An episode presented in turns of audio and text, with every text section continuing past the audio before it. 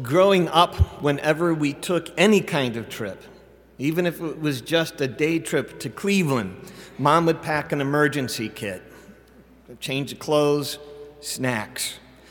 And especially in these days when a drive to Cleveland is taken without much of a thought as you might take going down to the corner sto- store, these preparations might seem a little bit like overkill. And even when we would go on a bus trip with school, there would be my emergency kit. And it was both expected by and made merciless fun of by my classmates. Got your survival kit with you? We're going all the way to Akron today. We might get attacked by wild boars there. You never know. And one particular time I remember, I was with one group or another from school, and we were going to Cedar Point. We were supposed to pack a lunch, so that wasn't so bad. But I was made considerable fun of for having my emergency kit with me, which had a complete change of clothes in it. It's always good to have a dry set of clothes with you, Mom said. And so I was packed away like we were going to New York. Well, wouldn't you know it? That day, Cedar Point was hit with one of the worst downpours I'd ever seen. It got instantly dark, and the wind picked up, and the rain came down so hard it was like standing underneath a waterfall. First, the rides closed, and then the whole park closed down, and they started making announcements that we were going to have to evacuate the park. And it took a while for everyone to make their way to the bus, but eventually we all got there. And for some reason, when they turned on the air in the bus, they couldn't get the heater going. It was just cold air blowing around. And so everybody was in the dark, it was wet, and they were freezing. Oh, wait a minute. Not everybody. And I go, oh, look at this, a dry shirt. How nice is this?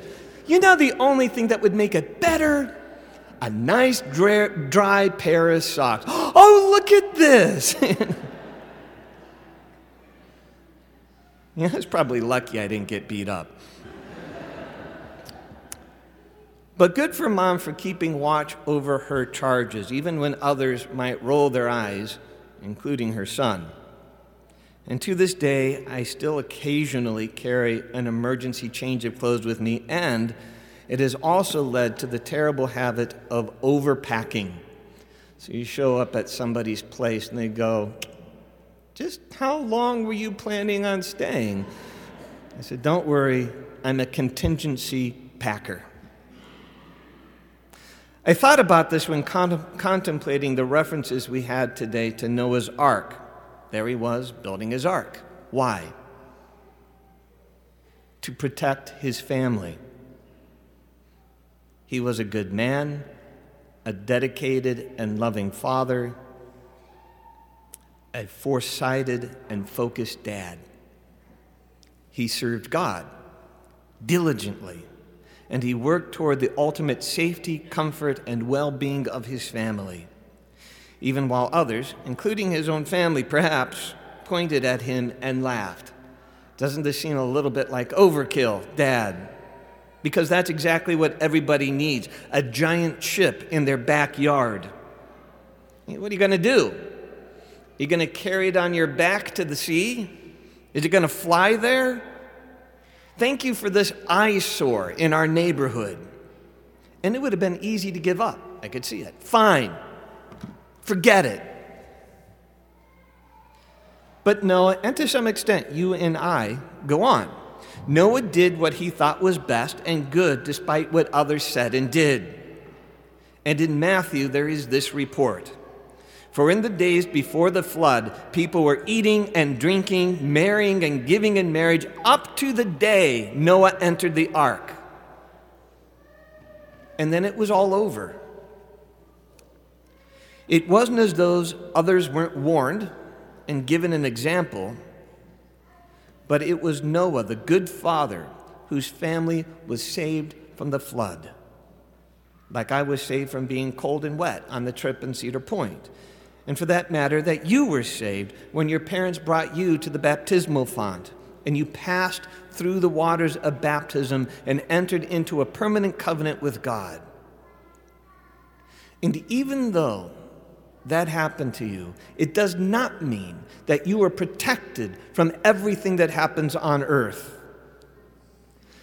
It is true that Noah and his family were saved from the flood, but they still experienced the flood and the tragedy of the world around them. I may have been protected from, the from cold, wet clothes, but I still went through the rainstorm in the first place and then was surrounded by those who were not as well equipped. In a similar way, in the gospel today, we are told that Jesus was in the desert for 40 days, but, he, but angels ministered to him. And isn't that nice? sounds pretty cushy. But you know what? He was still in the desert. He was still tempted by Satan, and he was still surrounded by wild beasts. The good father watched over his son and sent him angels to protect him, and they did. But that doesn't mean that Jesus didn't suffer the flood of the world around him, hunger and danger. That Noah and his family didn't suffer the flood of those around them. And that you, sons and daughters of your heavenly Father, made an heir of heaven, anointed priests, prophets, and kings who have been protected from all past sin and made the future forgiveness of sin possible and have been saved from death are not also going to have to suffer the floods of the modern world. That's just the way it is. Being a really good Christian does not mean that everything goes right for you. What it means is you won't die. It means the promise of future eternity and glory.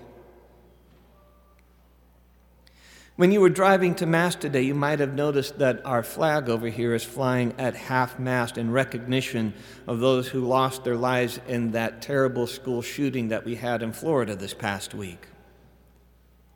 The flood waters of this world hit that community, and I would imagine it hit the faithful and the unfaithful alike. And although he will probably be hauled out, and as we saw today in the newspaper, he was down there, crosses and candles everywhere. God is not allowed legally to be a part of that school's healing. Their life will become metal detectors, security cameras, guards, locked doors, emergency drills, and assemblies that help people discern others who might be a potential threat. And these, all these things will increase your chance of staying alive when the floods come. But only one keeps you from death, even when you are in the very teeth of death. And that is entering into the flood waters with God and trusting Him, not to avoid the flood, but that He will see you through.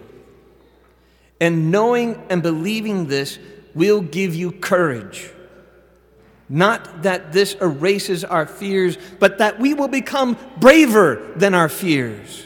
And being brave is more effective than metal detectors and walls and safe spaces because it gives you courage to be charitable and to bring healing in the midst of the flood.